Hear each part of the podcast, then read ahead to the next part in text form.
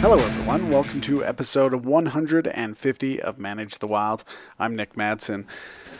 So, today, sorry the podcast is getting out a little bit late. I've started a new class that I've joined. It's a, actually a whitewater rafting class. I'm taking my family down the salmon for a multi day trip and just didn't feel uh, comfortable taking them down with the current skills I had, so I'm currently taking a whitewater rafting class. It's getting done late, and then I have to drive almost an hour and a half home from class, and so podcast is uh, being put out late for the next week or so. But uh, today we're going to talk about frothy bloat. There are two types of bloat that happens in ruminants. There are gas bloats, and then there are gas-free bloats. And the reason why we're talking about frothy bloating today is because I experienced a situation that I'd never seen before, and I don't know if I'll ever see it again. During a hard winter back in 2017, elk migrated up from the upper benches down into the valley floor. The challenge with that is the elk put themselves right in a dairy pasture that they had never been in, or at least that the farmer who was there could not have ever remembered elk being there. They crossed a couple of highways, went through a housing complex, then crossed a large river, and then found themselves in his field. The challenge that he had is his haylage was open because his cows were all pinned up. He didn't have to worry about anything coming in and eating his haylage. Haylage is where they take uh, hay and then they put it in bags and it ferments and it's high in protein, and they use it for dairy cattle to uh, create uh, better milk production.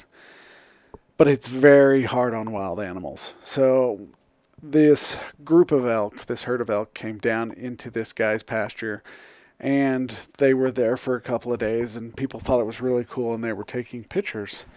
And then a problem happened. They found the haylage. They moved from the dry hay that had been baled because we had got that fenced up. We had provided temporary fencing and fenced that up. And so they moved into the haylage, and that's where our issue started. When they got into that haylage, they started eating it, then they would wander off a little ways. And what the the farmer noticed and started to panic is that dead elk started laying all across the field. I remember a situation where we started to walk out to investigate one of these elk that had died, and as we started walking closer, the group of elk stood up, took off running, and a couple of them immediately collapsed.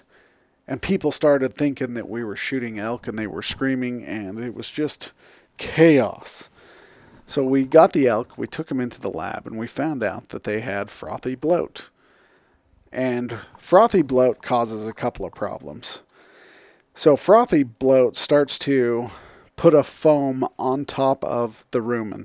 And when the rumen has a foam on top of it, it can't release the gas. And and ruminants they will belch.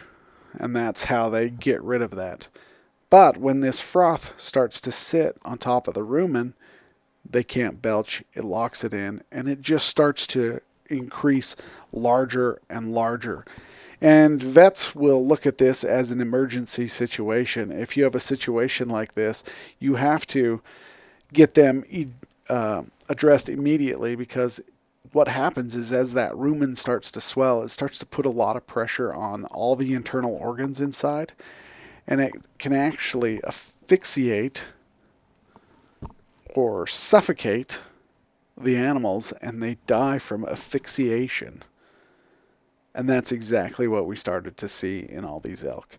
Because their bodies weren't used to the type of alfalfa that they were getting because it was so rich, so protein induced that their the bacteria in their gut just wasn't ready for it.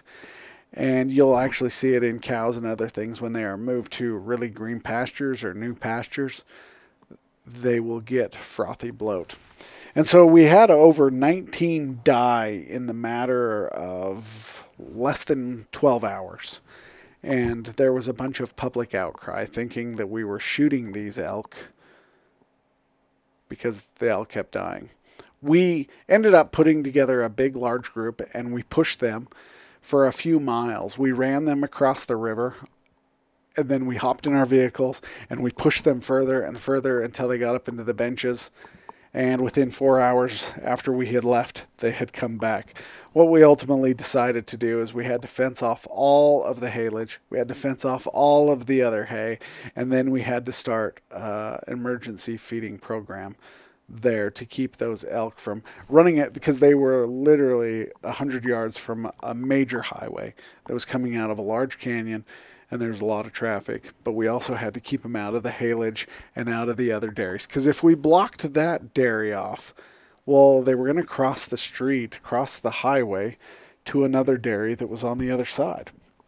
So they had to institute this feeding program and ultimately no more elk died. We were able to reduce that loss there, and we were able to keep the elk in a certain location. It's never the best thing that you want to do, but sometimes it's your only choices.